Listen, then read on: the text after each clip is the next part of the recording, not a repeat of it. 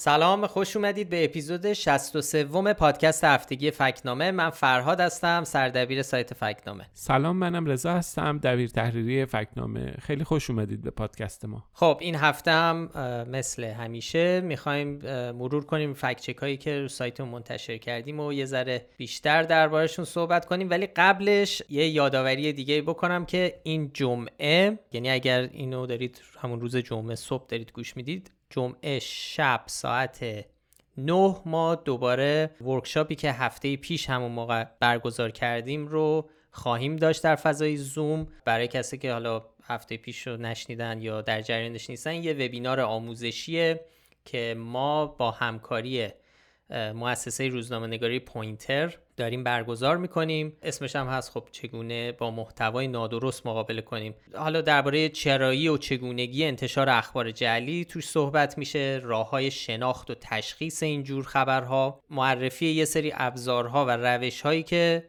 همه کاربرای عادی هم کسایی که خب متخصص نیستن و fact checker نیستن هم بتونن با استفاده از اونا اون چی که در فضای مجازی می‌بینن و راستی آزمایی کنن. لینک جلسه که تو زوم همونطور که گفتم تو زوم برگزار میشه رو می‌ذاریم تو توضیحات پادکست. در واقع حالا این تکرار هفته پیشه. اگر هفته پیش رو از دست دادید چون تعطیلات هم بود ممکنه خب خیلی خونه نبوده باشن. این دفعه یه بار دیگه تکرارش می‌کنیم.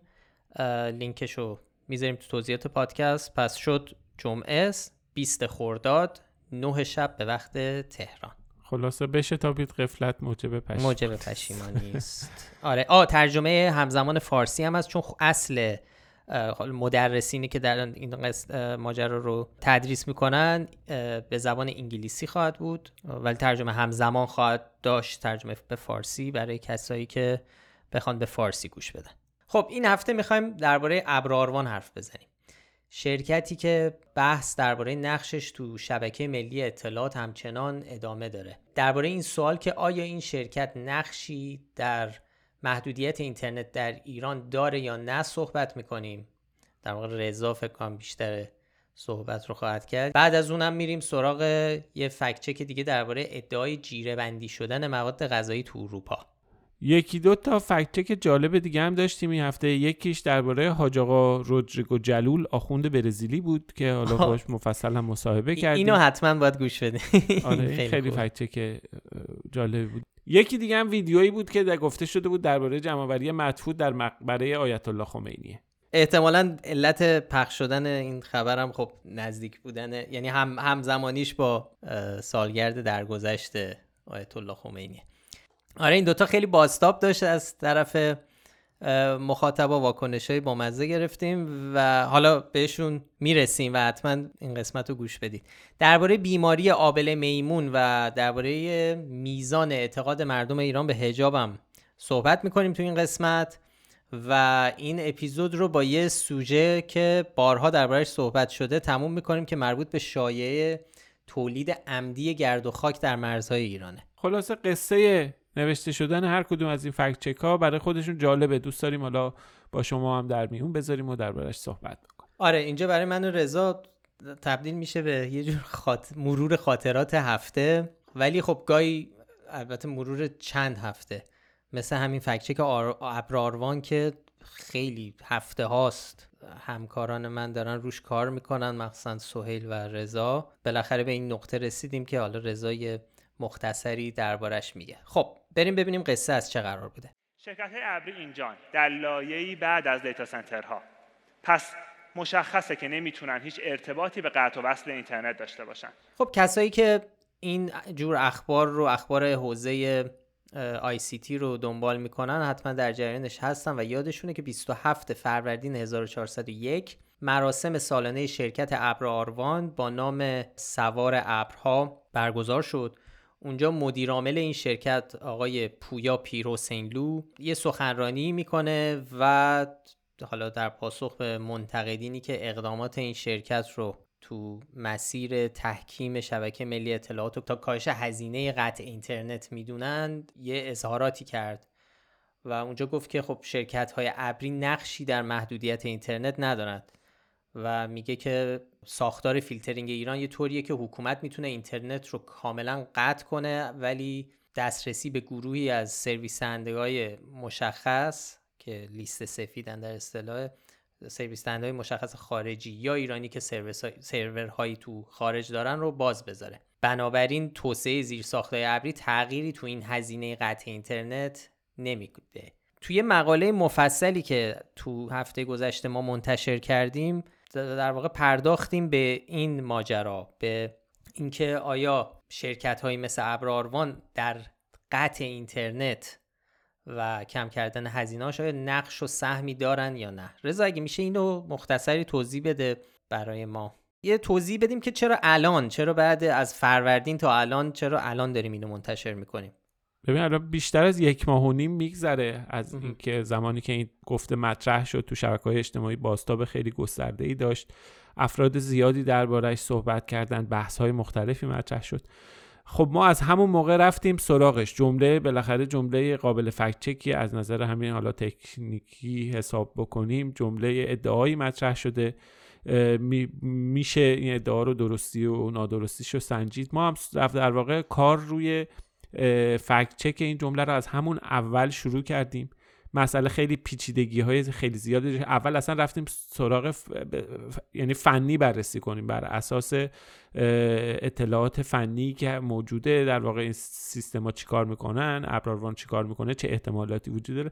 خیلی فنی. اصلا کلا این لیست سیاه و سفید چیه؟ اینو رفتیم اینجوری بررسی بکنیم. ولی خب چون خیلی پیچیده بود موضوع پیچیدگی های زیادی داشت ما در واقع اونجا به جایی نرسیدیم. موضوع رو گذاشتیم کنار زاویه نگاهمون رو عوض کردیم. اومدیم از زاویه پالیسی یا در واقع از زاویه سیاست گذاری سیاست گذاری که در واقع از این جنبه بررسی کردیم. ببینیم که نسبت و رابطه ابراروان با از یک طرف با قطعی اینترنت چون مسئله ای که داره مطرح میشه دربارش بیشتر اینه با قطعی اینترنت از طرف دیگه چی می‌تونه باشه؟ بیایم از زاویه های مختلف بررسی کنیم. خب خیلی کار برد.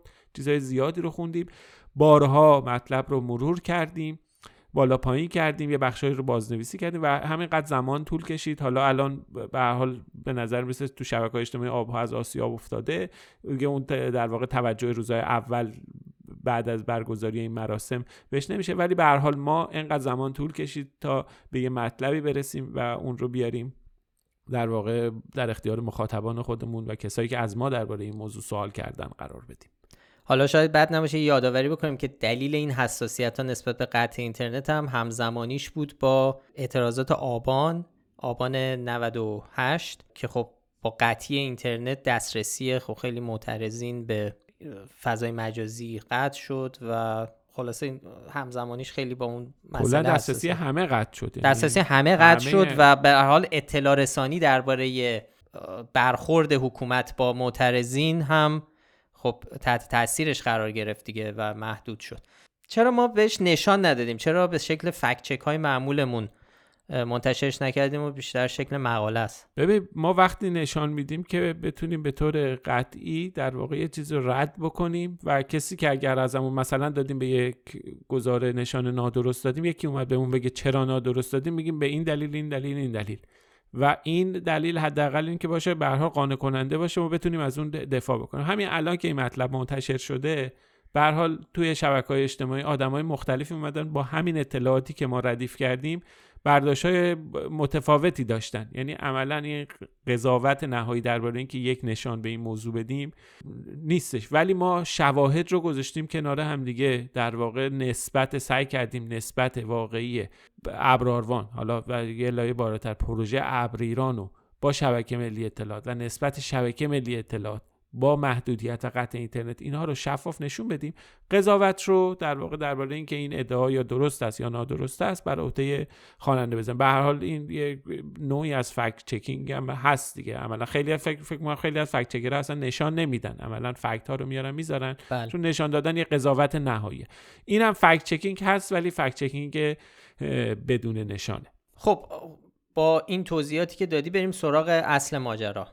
برای ما یه خلاصه ای از این مقاله مفصل اگه میشه بگو. ببین خب حوزه فعالیت ابر ایران الان به حال بحث خدمات ابری و اینها توسعه خدمات ابری تو ایران دارن این کار رو انجام میدن.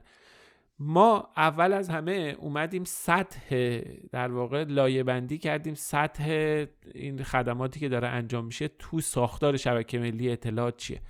بعد از وقایع آبان 98 آقای خامنه ای ظاهرا یه ابلاغیه‌ای داره. حالا متن این ابلاغیه نیست ولی این رو از قول ابوالحسن فیروزآبادی دبیر شورای عالی فضای مجازی ما پیدا کردیم که میگه که خدمات پایه شبکه ملی اطلاعات رو تعریف کرده و دولت رو موظف کرده که باید بره اینها رو فراهم بکنه. که حالا این خدمات پایه این خدمات ابری یکی از این خدمات پایه‌ای بودش که توی این ابلاغیه رهبر جمهوری اسلامی خواسته بود که دولت بره دنبالش و توسعهش بده.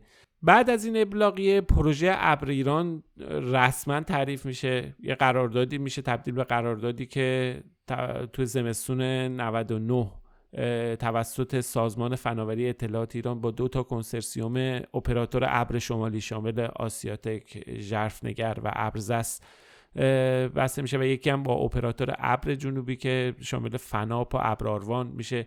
این قرارداد بسته میشه. خود ابراروان به حال تو ساختار مدیریتیش هم خودش به حال فناپ یکی از سرمایه‌دارانشه که خود این فناپ وابسته به بانک پاسارگاد و در واقع وابسته به ستاد اجرایی فرمان امام.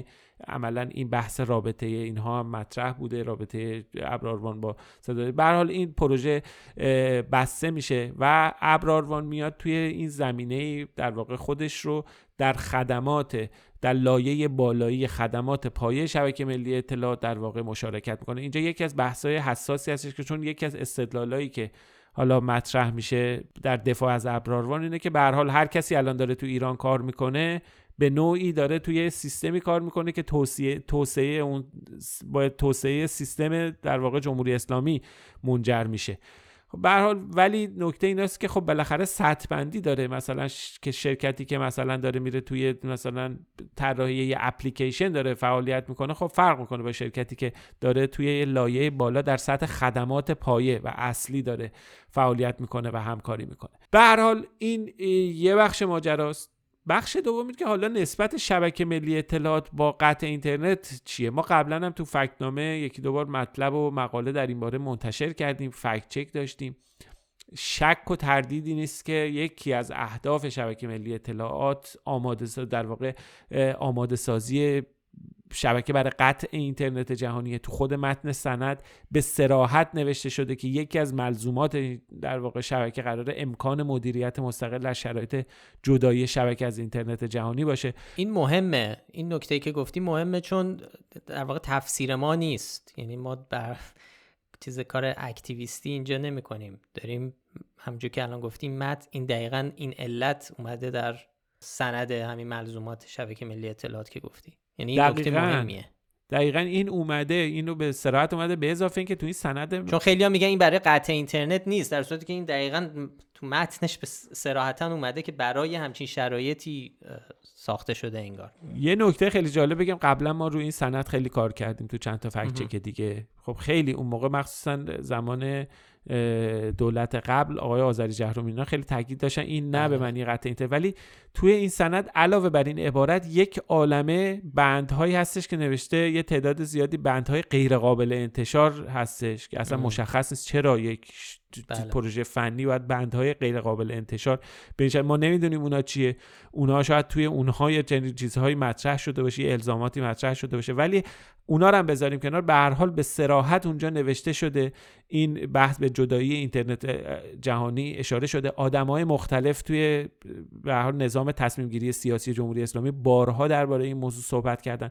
ما این رو می‌دونیم که توی آبان 98 وقتی اینترنت رو قطع کردن به هر حال بخشی از فعالیت های روزمره یعنی با چیزهای اقتصادی کارهای بانک ها اینها هم دچار اختلال شد. این رو می‌دونیم و همون موقع بحث این رو مطرح می‌کردن که ببین حالا که الان لازم شده ما مثلا اینترنت رو قطع کنیم اگر اینترنت ملی داشتیم یا شبکه ملی اطلاعات داشتیم این مشکلات وجود این رو ما می‌دونیم. این شواهد و قرائن قطعیه.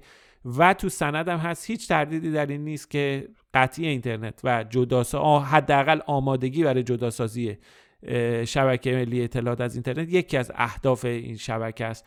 و این به حال شرکت ابراروان هم در یکی از لایه های بالایی و خدمات پایه این پروژه مشارکت داره. حالا اینکه ما این مشارکت رو بیایم بارگذاری ارزش گذاری بکنیم بگیم که آیا این به معنی مشارکت در قطع اینترنت انگیزه افراد چی بوده؟ اینها بحث دیگه است. ما وارد این مقوله نمیشیم. ما صرفا اینها رو در واقع کنار هم ردیف می‌کنیم. قطعا فرق داره این مشارکتی که الان داره انجام میشه. سطحش مثلا با مشارکتی که دیجیکالا داره اسنپ داره. اینا هم بالاخره در یه لایه انجام میشه که متفاوت از این سطحی که سطح خدماتی که الان ابراروان داره به شبکه ملی اطلاعات ارائه میده. خب حالا استدلال آقای پیر حسین لو مدیر عامل ابراروان که میگه شرکتش نقشی در قطعی اینترنت نداره این خب چجوری توضیح داده خب میشه؟ بدیهیه. خب شرکت های ابری خب تو لایه های بالاتر قرار دارن. اصلا نقش مستقیم قطعا ندارن در قطع اینترنت یعنی تردیدی یعنی نظر فنی و اینا. حرف درستی می‌زنه.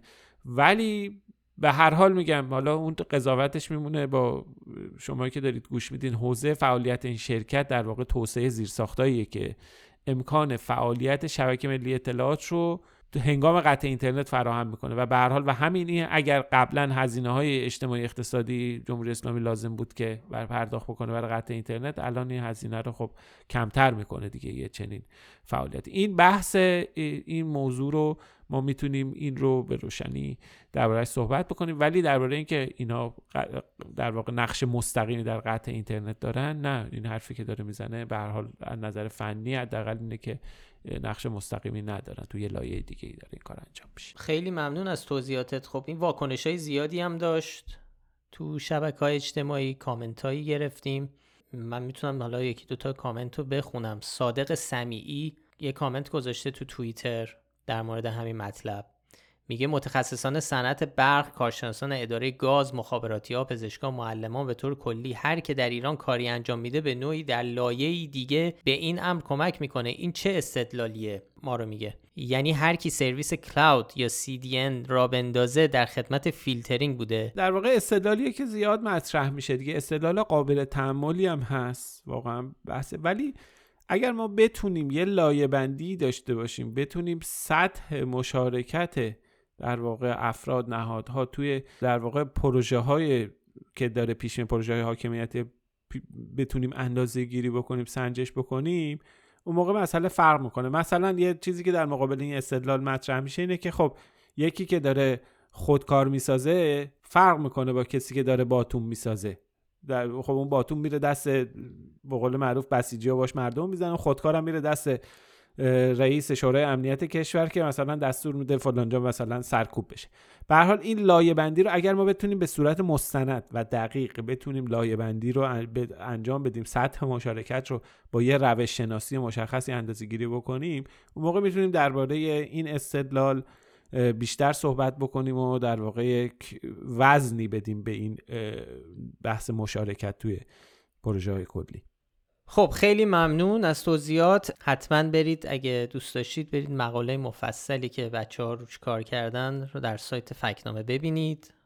لینکش رو تو توضیحات می‌ذاریم. کار خیلی خیلی خوبی شده. خب بریم سراغ یه ادعایی از طرف وزیر اقتصاد درباره کمبود و جیرهبندی مواد غذایی در اروپا.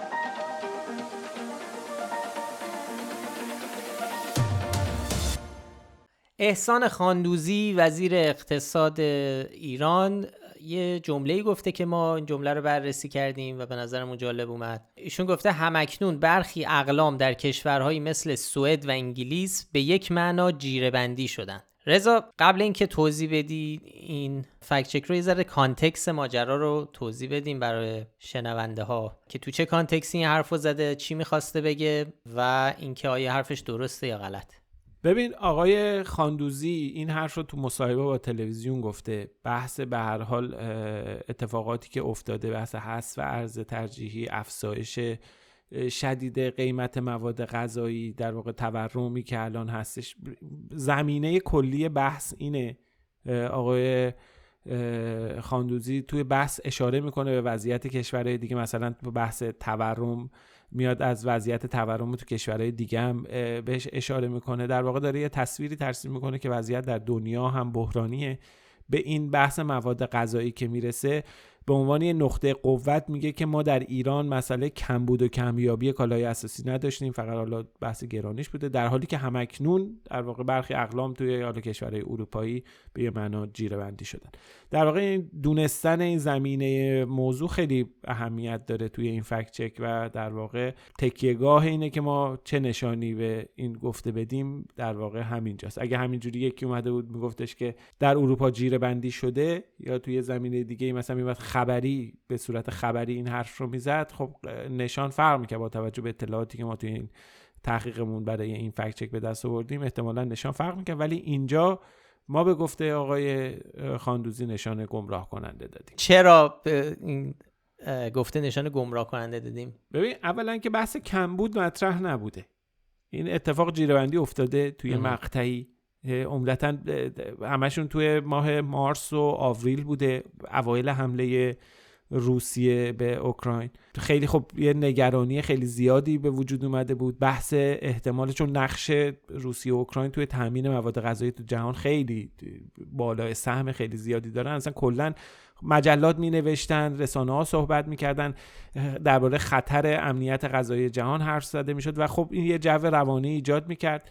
نگرانی از کمبود در آینده به حال اتفاق افتاده بود موج در واقع موج فراگیری بود و این باعث می‌شد که خیلیا برن بخوان مثلا کالای اساسی رو بخرن برن روغن بخرن تعداد زیادی بخرن. معمولا وقتی یه چنین شرایطی پیش میاد نگرانی پیش میاد طبیعی افراد به فروشگاه ها میرن تعداد زیادی که کالا می‌خوان و این باعث این میشه قفسه ها خالی بشه و یه جو ایجاد میشه. تو این میون بعضی از فروشگاه ها تاکید می‌کنیم بعضی از فروشگاه اومدن به هر حال این جیره بندی رو به طور موقت اجرا کردن. برای بعضی از کالا مثل روغن به طور مشخص. خب مثلا اینجوری خب برای فروشگاه هم شما حساب بکنید اینکه یهو یه قفسش خالی بشه و یه فضای چیزی پیش بیاد صورت خوب اینه. خیلی به تصمیم منطقی به نظر می‌رسه که گفتم مثلا به هر نفر اینقدر تعداد مثلا رقم بحث کوپن و اینا مطرح نبود. بحث اینکه بیان با کارت ملی بخوان رقم بدن و اینا اصلا مطرح نبود. بلکه بحث این بود که حالا می‌گفتن هر نفر یه دونه می‌تونه بخره دو تا بخره و این بعد از یه مدتی تموم شد. خب یه بحثش بحث این بود که این دستورالعمل دولت نبود. یعنی تا اونجایی که ما گشتیم چیزی پیدا نکردیم که دولت ملی یا دولت محلی مثل دولت استانی اینها ابلاغ کرده باشن که باید بیان و چیز بکنن جیره بندی بکنن. در صورتی که تو ایران دولت نه تنها توی توزیع کالاها نقش جدی داره تو قیمت گذارشون نقش جدی داره. اگر اون قرار بشه جیره بندی بشه دولت اعلام می‌کنه به کی چقدر بدن چقدر ندن. فرق داشت بازم اینجا. یه بحث دیگه ای هم این بودش که به هر حال همون زمان تو بعضی از فروشگاه بودن که به صورت نامحدود عرضه می‌کردن. و این هم حالا به هر حال موجش هم گذشت و بعدم الان حداقل خبری از کمبود یا جیره بندی نیست ولی به هر بحث درباره ناامنی غذایی تاثیر جنگ در واقع حمله نظامی روسیه به اوکراین اینها همچنان داغه و دربارهش توی مجلات توی رسانه ها زیاد صحبت میشه. ولی این تصویری که آقای خاندوزی ترسیم کرده از جیره بندی توی کشورهایی مثل انگلیس و سوئد و اروپا. خب این تصویر ممکنه خیلی ها رو به گمراهی و اشتباه بندازه و یه تصور دیگه ای رو ایجاد بکنه. به همین دلیل ما بهش نشانه گمراه کننده دادیم. خیلی ممنون از توضیحاتت. بریم سراغ فکچک جالب. البته دوتا فکچک بعدیمون خیلی جالبن. به خاطر موضوعشون. موضوعی نیست که معمولا ما بهشون بر بخوریم. خب تو فکچک بعدی میریم سراغ ادعای تمیز کردن مدفوع از مقبره آیت الله خمینی.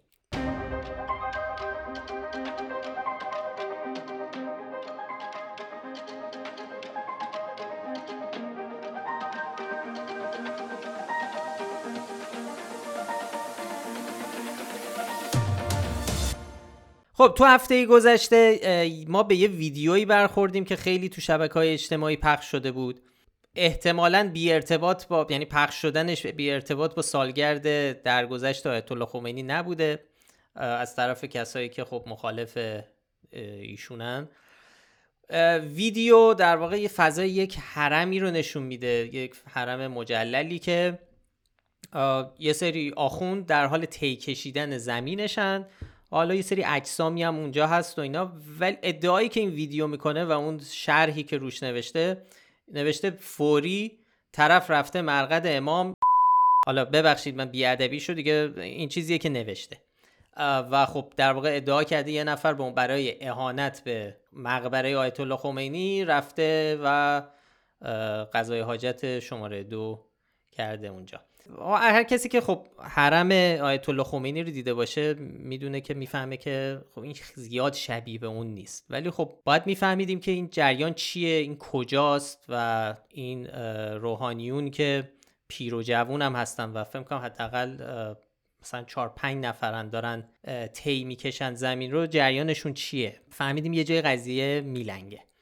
خب برای مکانش ما رفتیم به سری عناصر توی تصویر رو دقت کردیم روش. از چند چند نکته در در و دیوار این حرم ما تونستیم بفهمیم که این کجاست. یکیش نقش روی دیواره و یک در طلایی. یکی دیگهش ستون های ستون های هشت زلی طلایی که خیلی واضحن و می‌تونن عناصر شاخصی باشن تو شناسایی اون مکان. یکی دیگه سکوی جنب دیوار طلایی و سقف نرده های شبستان.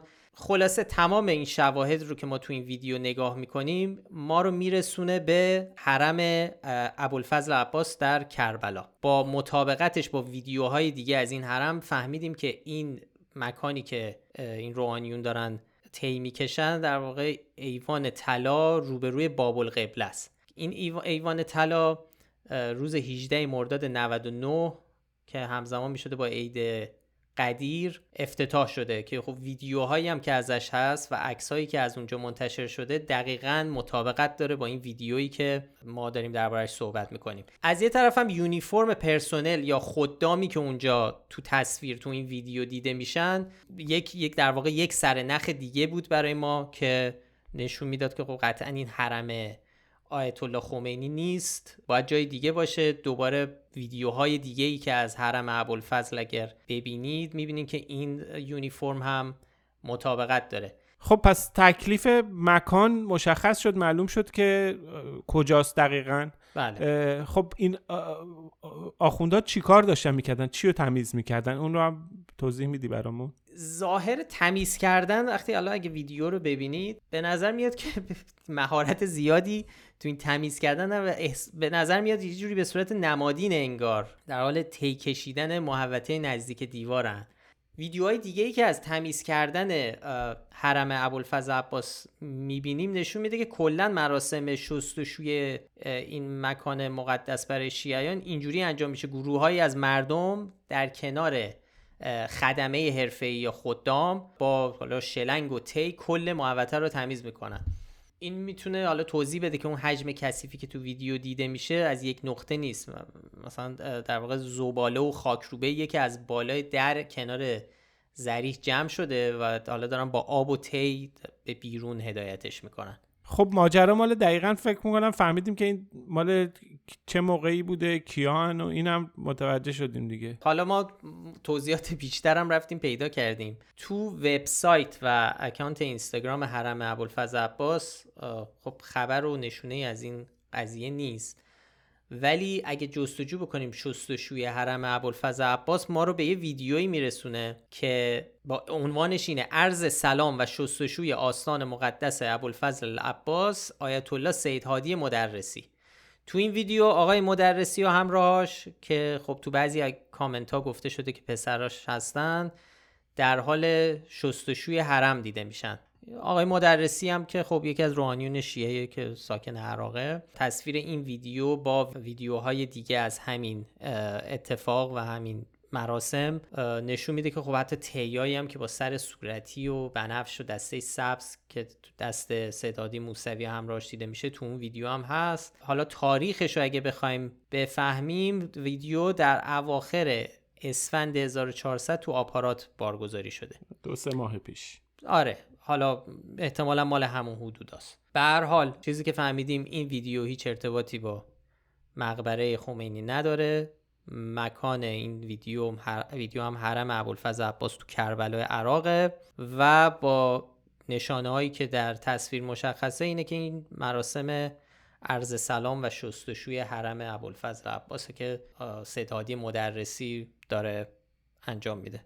خیلی خوب توضیح دادی آقا فراد دست درد نکنه. بریم سراغ یه فکچک بعدی که اینو رضا خودت باید توضیح بدی و خیلی بامزه است. در واقع ماجرای واقعی شیخ رودریگو جلول و شایعه تدریس حاج آقا میرزا محمدی در دانشگاه آلمان.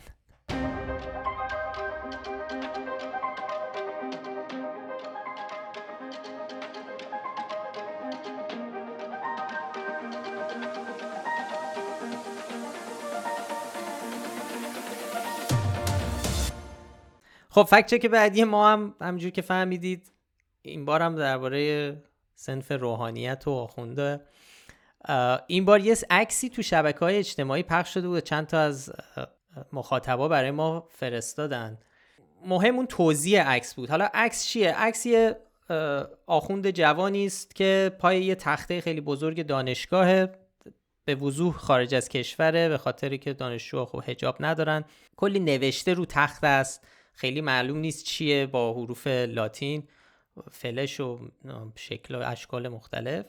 حالا توضیح چیه؟ اینه که میگه حاج آقا میرزا محمدی در دانشگاهی در آلمان ریاضی درس میده. آخر کلاس هم روزه می‌خونه. کانال تلگرامی سیاست نیوز هم همینو منتشر کرده. حالا با این توضیح که دانشگاهی تو آلمانه و حاج آقا میرزا محمدی همونجور که خودش گفته که تو دانشگاه ریاضی درس میده و آخر کلاس دو سه دقیقه روزه می‌خونم. از روز اول هم طی می‌کنم با دانشجوها که هر کسی مسئله رو بر نمیتابه تا وقت هست استادش رو عوض کنه.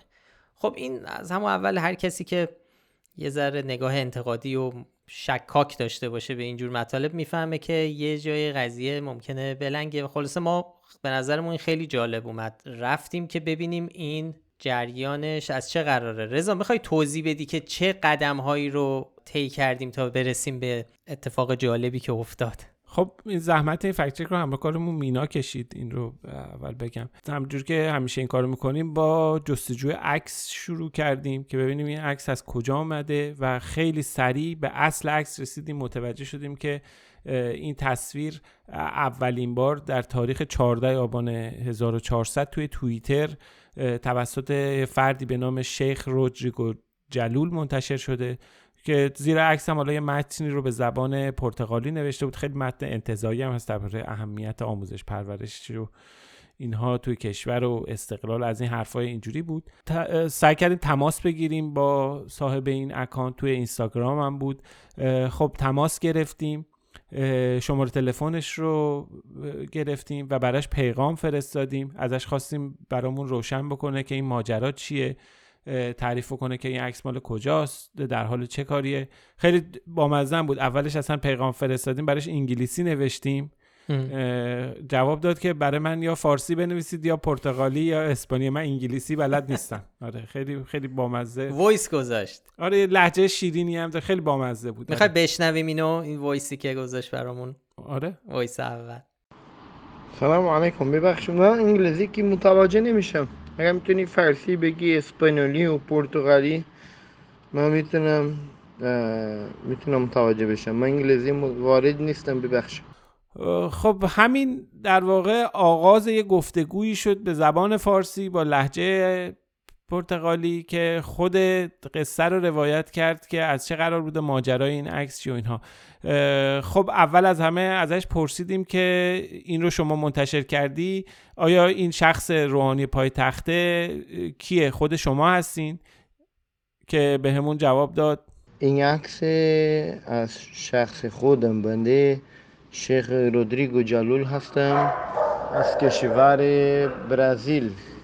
ازش پرسیدیم که این بهش گفتیم که این عکس تو شبکه های اجتماعی با یه شرح دیگه منتشر شده داستان رو برش گفتیم و اون پرسیدیم که چه اطلاعاتی داره و برای ما توضیح بده که ماجرا از چه قراره که برامون اینها رو تعریف کرد. من این عکس نمی‌دونم به چی دلیل تو ایران منتشر شده و به چی دلیل پخش شده و توی جاهای مختلف تو ایران. و من با خبرم نه چون دوستان ایرانی من توی قون درس خوندم. طلبه هم توی کشور برزیل توی شهر سان پاولو. مرکز اسلامی به اسم فاطمه زهرا سلام علیها داریم. و اینجا کار تبلیغی با جمعیت برزیلی انجام میدیم. یکی از فعالیت ما جدا از کار تبلیغی داخل مرکز اسلامی کار اکادمیک.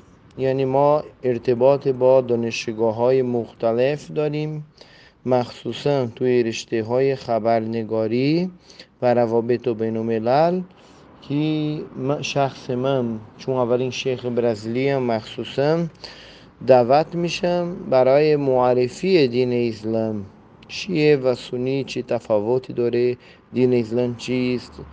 دین اسلام با داعش چی فرق داره؟ یه موضوعات مختلفه که برای دانشجو توی برزیل جالب هست. من توی کشور من هم کندیتی برای شورای شهر سان پاولو بودم. توی اخبار مختلف در برزیل معروفم. این یک عکس توی دانشگاه اونیپی یعنی دانشگاه پاولیستا اونیورسیداد پاولیستا پاولیستا اونیورسیتی و این عکس توی این دانشگاه اونیپی هست.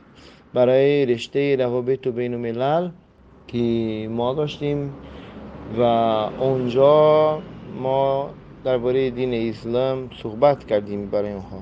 اصلا هیچی دعا هیچی چیزی وجود نداشته.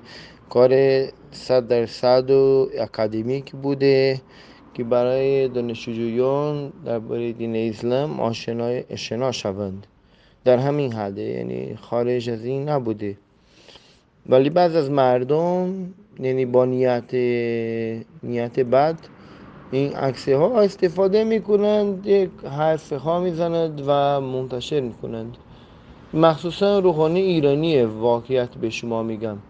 چون من نه درآمد دارم به عنوان طلبه مرکز اسلامی فاطمه زهره نه پول از بیت المال از جمهوری اسلامی ایران از لبنان از جا نمی‌گیره.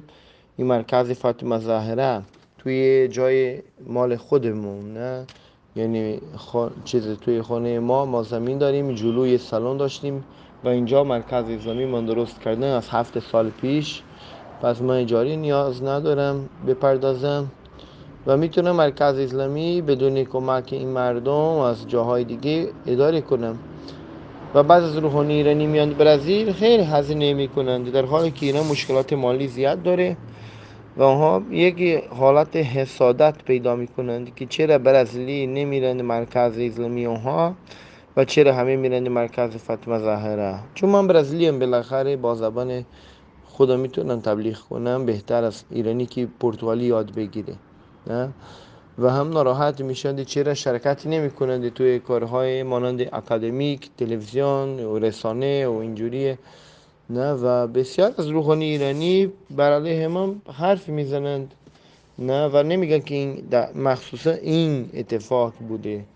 ولی کس حتما نیت خیر نداشته. نیت خدا می‌دونه چی نیت داشته و من دست خدا میسپورم برای من مهم نیست مردم اینجا چی فکر می‌کنند نه. ولی مهمه که اون درست باید بدونیم که این عکس در کشور برزیل هست و در دانشگاه پاولیستا هست و توی دانشگاه و موضوع معرفی دین اسلام هست. اصلا مربوط به آلمان و و حرف دیگه خارج از این نیست. خلاصه این به هر حال دیگه تردیدی نیستش که اون شرح عکسی که منتشر شده اون شایعی که در واقع مطرح شده شایعه شاخدار ساخته کاملا ساخته و پرداخته ذهن حالا کسایی که ما نمی‌دونیم کیان از کجا اومدن. ولی به حال این دنبال کردن این موضوع خیلی برای ما نتیجه شیرین و جالبی داشت. خیلی بامزه بود. اطلاعات جالبی به دست آوردیم. من خودم شخصا که اون قسمتی که آقای شیخ رودریگو درباره حسادت در واقع آخونده آره، ایرانی که میرن برزیل بهش در واقع حسودی می‌کنن خیلی برای من جالب بود. این بحث اینکه میگم من مستقل لحاظ در واقع حالا ادعایی که مطرح می‌کنه که با استقلال مالی دارم و اینها جالب بود. و اینکه حالا اونایی که دیگه که به حال پول خرج می‌کنن و بودجه دارن و اینها. بهش حسودی می‌کنن اینا بامزه بود. یه یه ما یه فکت چک دیگه هم داشتیم که یه جوری مربوط می‌شد به مسلمونای حتی اصلا شیعه های برزیل. فکر می‌کنم کانال یا حساب های مربوط به مؤسسه مساف علی اکبر رایفی پور یه ویدیویی منتشر کردن از یه سری بچه های خیلی کوچیک که خب بیشترشون موهای بور هم داشتن و اروپایی به نظر می که دارن دعای فرج رو می‌خونن. اللهم جل ولی کل فرج و نوشته بود با این توضیح که اینجا دانمارک و ببینید که بچه های کودک های دانمارکی سر کلاس دارن دعای فرج می‌خونن اون وقت ما در مدارسمون فلان و بهمان. اون هم خیلی نتایج جالبی داشت که با بررسی ما رسیدیم به اینکه این اینا این بچه ها تو برزیلند و اصلا مدرسه شیعیان برزیل حتی مدرسه رو فهمیدیم کجاست. اونم خیلی نتایج جالبی داشت برامون. یه فکت که دیگه هم فراد داشتیم توش درباره همین آخوندا تو برزیل بود آخوندای ایرانی که درباره اگه یادت باشه یه فکت چکی درباره دستمزد و هزینه ناظرین شرعی ذبح حلال در ترکیه آره انجام آره دادیم آره. اونجا پادکست هم مطلب گفتیم دربارش. رسیدیم به یه شرکتی به اسم مرکز حلال جهانی که زیر نظر مدیر کل حوزه نمایندگی ولی فقیه در وزارت کشاورزی در واقع وزارت جهاد کشاورزی و رئیس فرمانده بسیج اونجا هم هست. تأسیس شده. اون شرکت تو برزیل تأسیس شده یه تعداد روحانی توی چند تا کشور دیگه هم شعبه داره. و یه تعدادی در واقع آخوند و روحانیان ایران اونجا فعال هستن. به هر حال یه هیئت یه تشکیلاتی توی برزیل دارن که کارشون همین چون واردات مواد غذایی اینا هستن ذبح حلال بکنن. حالا به هر حال جالبه که این سومین باری بود که ما به بحث برزیل و آره ارتباطش با نه این یکی خیلی جالب بود چون اصلا دیگه گفتگوی ما قبلا موضوع داشتیم یعنی مواردی پیش اومده که مکاتبه داشته باشیم. ولی اینکه آقای شیخ برای خودمون وایس گذاشتن و با صدای خودش فکت تو فکت چک کمکمون کرد خیلی تجربه بامزه ای بود. ازش هم اجازه گرفتیم منتشر کردیم. بله بله. خب بگذاریم. خب خب اینم از این. حالا بریم سراغ یه فکچک دیگه با یه موضوعی که این روزها خیلی خبرساز شده و اونم ارتباط آبله میمون با گرایش جنسی افراد.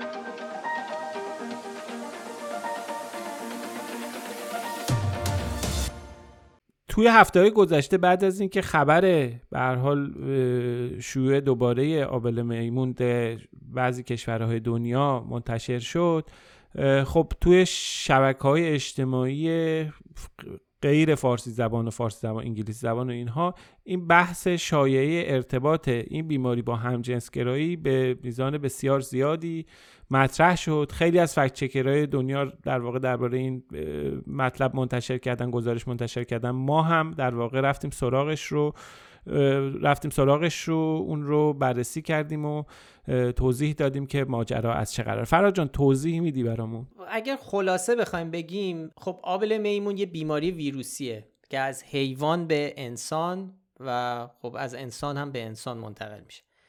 تماس نزدیک فرد آلوده لمس اشیای آلوده خراش از طریق حیوانات و ذرات معلق در هوا اینا مهمترین راه های انتقال این ویروسن. مهم اینه که بدونیم آبله میمون یه بیماری آمیزشی نیست و گرایش و عادات جنسی افراد خیلی تأثیری روش نداره تو را انتقالش. منتقل میشه ولی لزوما از طریق سکس منتقل نمیشه مثل بعضی از دیگه از بیماری ها مثل زیگیل مقاربتی و اینا.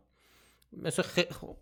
در واقع سکس می‌تونه منتقلش کنه ولی اون سکس علتش نیست. چون مثلا سرمام خورده باشی با یه نفر بخوابه کسی ممکنه اون یکی طرف هم سرما بخوره. ارتباطی به اون سکس نداره. حتی کنار هم, باشن نشستن باشن می‌تونه منتقل بشه. برام این نکته مهمیه که اساسا هر کسی که در معرض این ویروس قرار بگیره و شرایط مساعدی برای میزبانی از این ویروس داشته باشه ممکنه مبتلا بشه. خب یکی از دلایلی که به این شایعه دامن می‌زنه یکی از گزارش های سازمان بهداشت جهانیه. که توش گفته شده موارد محدودی که تا کنون گزارش شده بیشتر و نه به طور خاص. در میان مردانی مشاهده شده که با مردان رابطه جنسی داشتن. خلاصه این قصه مهمیه. ولی تو این گزارش هم سراحتا گفته شده که این بیماری مختص افراد همجنسگران نیست. کلا این آبل میمون یه ذره باعث شده مثل خب خیلی از بیماری هایی که شیوع پیدا می‌کنن زمینش فراهم کرده برای سری اطلاعات نادرست. ما توی یه مطلب دیگه ای که جز سری مجموعه نشر اکاذیبه که در واقع نگاه می‌کنیم به خبرهای مربوط به فکت چکینگ و اطلاعات نادرست در جهان اونجا یه بخشی رو اختصاص دادیم به موضوع آبله میمون و اطلاعات نادرست که از اول گفتیم که در واقع ترجمه ای از تحقیق شبکه RTL آلمان. که برای پاسخ به سوالات کلیدی راجع به این بیماری. لینکش رو در توضیحات پادکست می‌ذاریم. تو مطلب فکچکی هم که منتشر کردیم و چند دقیقه پیش توضیحش دادم اونجا به جز این توضیحات ما استنادم کردیم به اظهارات نهادها و افراد متخصص تو این زمینه که منبع خیلی خوبی می‌تونه باشه برای اطلاعات درست. یه سری رو لیست کردیم یه سری از منابع رو. که حتما پیشنهاد می‌کنم سر بهش بزنید. یک کم تو اینستاگرام برای زیر این مطلب برامون کامنت گذاشته بود که یک زمانی هم جنسگراها رو سر ایدز مقصر می‌دونستن تا اینکه به حال علم ثابت کرد که ارتباطی نداره. الان هم دوباره همون ترند ها شروع شده. به حال بحث درستی میگه بر در واقع این بیماری شوی این بیماری هم دوباره بهانه ای داده برای در واقع هم جنس گراستیزی و در واقع دامن زدن به این مسائل توی شبکه های اجتماعی که حالا ما توی ایران هم داریم می‌بینیم. به حال برخی از جریانه به خیلی شکل خیلی جدی این مسئله رو دنبال می‌کنن. مطالب زیادی منتشر می‌کنن دربارش و ما به حال داریم نگاه می‌کنیم رصد می‌کنیم. اگر جایی بازم لازم بشه ادعای مطرح بشه حتما فکت چک می‌کنیم و گزارش دربارش منتشر خواهیم کرد. خب خیلی عالی. بریم فکچک بعدی درباره یه موضوعی که ما قبلا هم به نحوی در بهش پرداختیم و اونم میزان اعتقاد مردم ایران به هجابه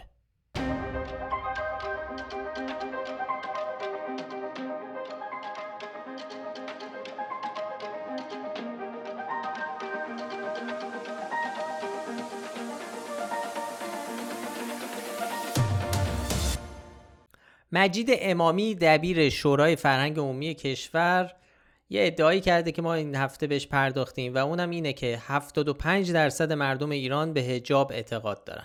رضا اینو یه توضیح بده که خب ما چجوری بررسیش کردیم و چی شد که بهش نشان نادرست دادیم. از کجا فهمیدیم که نادرسته؟ آقای امامی به طور مشخص میگه طبق بررسی های انجام شده یعنی مشخص که حالا 75 درصد یه رقم و تعارف و اینها نیست و میگه اعتقاد دارن و پذیرای شاخص های افاف و حجاب و پوشش اسلامی ایرانی هستن. این رو عین جملهشه که حالا من گفتم توی رسانه ها منتشر شده. بنابراین مشخصه که به حال داره به یه چیزی به یه تحقیق و پژوهشی استناد می‌کنه همینجوری عدده مثلا تعارفی و اینا نیست. چون آخه مثلا دیدی بعضی وقت آدم میگه 60 درصد آدما مخالفن. یه چیز همینجوری از روی تعارف ممکنه بگه یا یه عددی بپرونه. ولی این داره به حال استناد می‌کنه به یه موضوعی. اما نکته اینه که حالا به حال یه چیز جالبی هم داره میگه پذیرای شاخص های افاف و حجاب و پوشش ایرانی اسلامی این بحث شاخص هم بحث مهمیه. ما نمی‌دونیم ما جایی ندیدیم جایی شاخص تعریف شده باشه. بحث اصلا شاخص ها این که باید شاخصی تعیین کنن توی حالا به حال نهادهای قانونگذاری و این نهادهای جمهوری اسلامی از اول انقلاب تا الان مطرح بوده. حتی یه دوره بحث قانون ساماندهی مد و لباس مطرح شد و تصویب شد. تو اونجا تکلیف کردن که این شاخص ها باید تعیین بشه. ولی تا الان هیچ شاخص و چیزی نیومده. ما هم نمی‌دونیم این حرف آقای امامی بر چه اساسیه اونجا که اشاره می‌کنه. اما درباره نظرسنجی ها و درباره اینکه آیا این 75 درصد عدد معتبری هست از کجا اومده.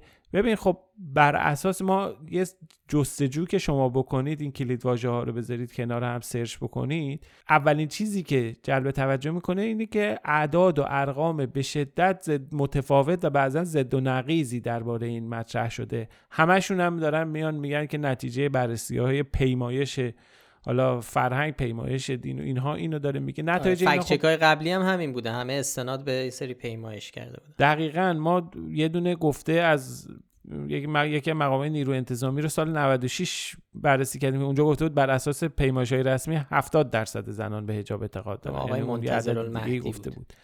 یا مثلا تصنیم دوباره مثلا سال 93 نوشته بود 75 درصد اعتقاد دارن.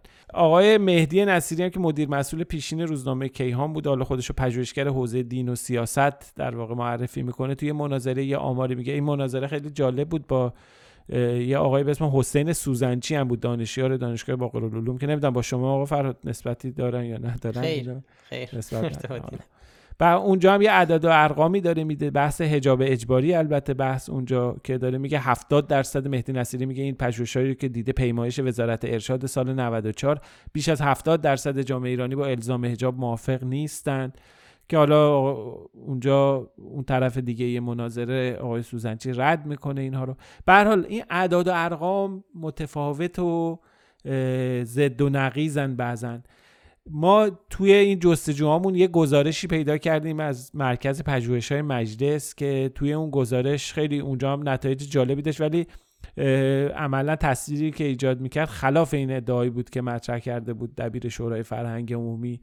که اونجا حالا تو اونجا گفته بود که بیش از 70 درصد ایرانیان حجاب شرعی را رعایت نمی‌کنند با استناد به پیمایش ها و نظرسنجی که انجام شده. خب اینها ببین چه تصویری ایجاد می‌کنه؟ عملا ما داریم یه شرایطی رو می‌بینیم که یه نظرسنجی یه مجموعه نظرسنجی ها و پیمایش های گفته میشه که توی داخل ایران دارن انجام میدن که اینا از یه طرف از توشون در میاد. بین 70 تا 90 درصد مردم به حجاب اعتقاد دارن.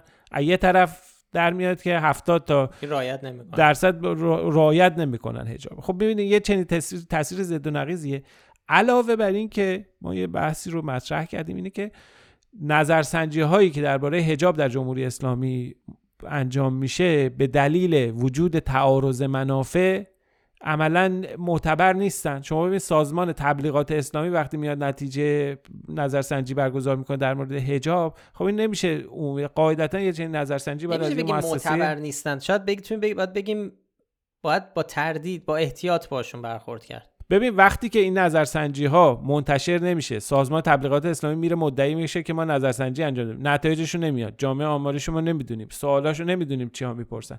اینا رو میاره. به اضافه اینکه سازمان پول می‌گیره بودجه می‌گیره برای اینکه بگه تبلیغات اسلامی انجام بده. و دست آخر اینکه چقدر مردم حجاب دارن و ندارن و به عنوان عملکرد ارائه میده که بر اساس این عملکرد پول بیشتری. خب این عین تعارض منافع و عملا قابل اعتنا نیست. حالا سوال اینجاست اگر چرا نهادهای دیگه نمیرن یه چنین نظرسنجی ها رو انجام بدن؟ به هر حال این نظرسنجی ها داخل ایران هم میشه گفت کم اعتبارن حالا اگه نگیم بی اعتبار و هم اینکه نتایجشون ضد و نقیزه. علاوه بر این اصلا یه چیز دیگه هم شما نگاه بکن. ببین الان چند ساله چند وقت تمام نهادهای حاکمیتی افراد امام جمعه ها هر کی که تریبون داره داره انتقاد می‌کنه میگه آی وضع بد حجابی اینه چرا اینقدر زیادن خب اگر در جامعه واقعا 75 درصد به حجاب اسلامی معتقد باشن قاعدتا این همه گله و شکایت و اینا این حجمه از چیز این حجم از برنامه ریزی طرحریزی بودجه دادن اختصاص دادن هزینه راه انداختن گشت ارشاد. به هر این همه حاشیه این همه مسئله خب چه توجیهی داره برای جامعه که اینها مدعیان که 75 درصد؟ به هر حال این فضای متناقض نشون میده که این نظرسنجی ها اعتبار ندارن. ما باید منتظر باشیم یه نظرسنجی جامعه گسترده از سوی یک نهاد آزاد انجام بشه. در داخل ایران البته در خارج از ایران خب نظرسنجی انجام شده. ولی در داخل با یه گستردگی و جامعه آماری در واقع که بر اساس دموگرافی ویژگی های مکانی و اینها مطرح شده باشه. حالا به حال ما باید منتظر باشیم یه چنین چیزی بیاد و اون موقع بتونیم یه تصویری دقیق و مطمئن داشته باشیم از اینکه چقدر از ایرانیان به حجاب اعتقاد دارن چقدر طرفدار حجاب اجباری هن چقدر طرفدار آزادی پوشش هستن و اینها رو اون موقع می‌تونیم در به صورت نهایی اظهار نظر کنیم. البته این توضیح هم مهمه که بدیم که خب توی جامعه مثل ایران که هجاب اجباری وجود داره زیاد راحت نیست برای افراد که بخوان اظهار نظر اون چیزی که واقعا اعتقاد دارن رو بگن به خاطر اینکه خب نگرانن که عواقبی براشون داشته باشه. یه چیز طبیعیه که باید تو بررسی حتی نظرسنجی همه نظرسنجی ها بهش دقت کرد.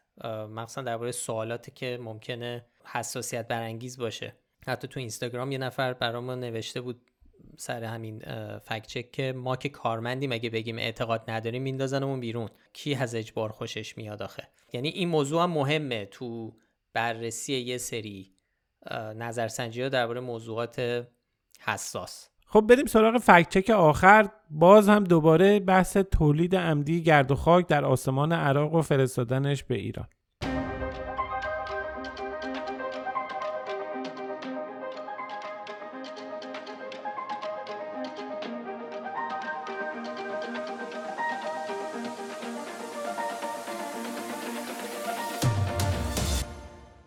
قضیه گرد و غبار عمدی تولید عمدی گرد و غبار در مرزهای ایران مثل اینکه قرار نیست از بین بره. یه نفر تو توییتر نوشته یه رده دیگه هم درست کنید. فکر کنم منظورش مثلا نشانه. یه رده دیگه هم درست کنید به اسم بس دیگه برای شایعات تکراری.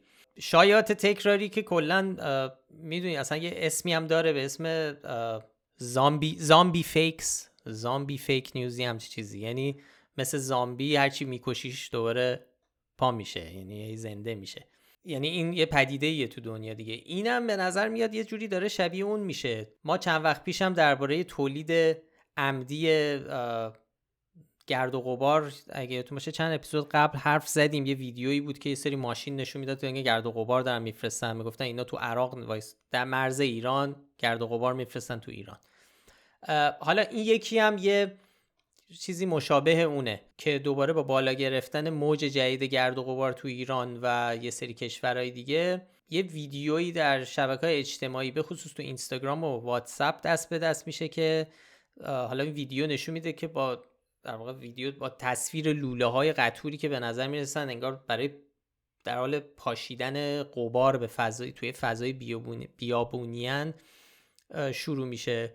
تو بعضی از نسخه این ویدیو یک گوینده با با هیجان به عربی در حال حرف زدنه. بعد در ادامه یه جاده آسفالت توی فضای بیابونی نشون, نشون داده میشه که یه ابری از گرد و غبار هم در حال نزدیک شدنه. چند تا ماشین تو جاده در حال حرکت و دور شدن. تو قسمت اول این ویدیو حالا ما بررسی کردیم که ببینیم قصهش چیه. ادعا هم همونطور که گفتم اینه که اینا در اصلا تو گرد و غبار تولید می‌کنن که آسیب بزنه به ایران و بیاد تو ایران. قسمت اول این ویدیو تست پنوماتیک لوله لوله نفت. امیدوارم اینو درست تلفظ کرده باشم. یه کاربر عراقی که اولین بار این ویدیو رو تو تیک تاک منتشر کرده گفته که این عملیات برای تمیز کردن لوله های نفت انجام شده. لوله ای که تو ویدیو دیده میشه تو یه موقعیتیه که توشو خاک گرفته و بعد از خروج هوای این تست پنوماتیک خاک ازش بیرون پاشیده میشه. در واقع این چیزه که منطقی هم نظر می‌رسه یعنی توضیحاتی که اون کار داده اینه. یه نکته ای که اصلا تو اگر در آینده هم به این محتوای با این مضمون برخوردید اینو بدونین که حجم گرد و غباری که الان ایران و خیلی از کشورهای دیگه باش دارن دست و پنجه نرم می‌کنن و درگیرن این با چهار تا ماشین و لوله و اینا نمی‌تونه تولید بشه. این یه حجم خیلی عظیمیه که این شهرهای و استانهای کشور ما و کشورهای همسایه رو در بر گرفته. این با با چهار تا تراکتور, تا تراکتور و لوله نیست. آره این این همچین حجمی نمی‌تونه منتشر بشه که انقدر ارتفاع بگیره و بره برسه به اون فاصله هایی که داریم دربارهش صحبت می‌کنیم. تصویر اون تصویر طوفان شنی هم که تو ویدیو نشون داده میشم در واقع از یه سرویس خبری آنلاین کردی برداشته شده که مربوط به رویدادیه که تو سال 2018 در شمال شرق سوریه اتفاق افتاده. بنابراین خب این ویدیوی تو شبکه اجتماعی منتشر شده. اگر دیدید بهش برخوردید بدونید که نادرسته.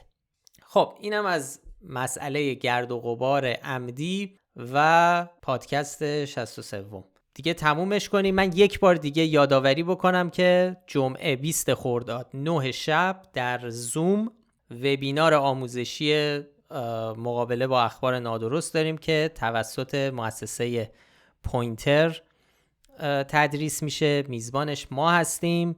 و ترجمه به زبان انگلیسیه ولی ترجمه فارسی همزمان هم خواهیم داشت. خیلی خوشحال میشیم که ببینیمتون اونجا. البته نمیبینیمتون ولی تشریف بیارید و فکر می‌کنم جلسه خوبی باشه. اگه پیشنهادی به ذهنتون رسید درباره کار ما یا نظری داشتید می‌تونید در Castbox، تلگرام، اینستاگرام، توییتر یا هر جایی که می‌تونستین کامنت بذارید با ما به اشتراک بذارید. خیلی خوشحال میشیم که این پادکست رو به بقیه معرفی کنید.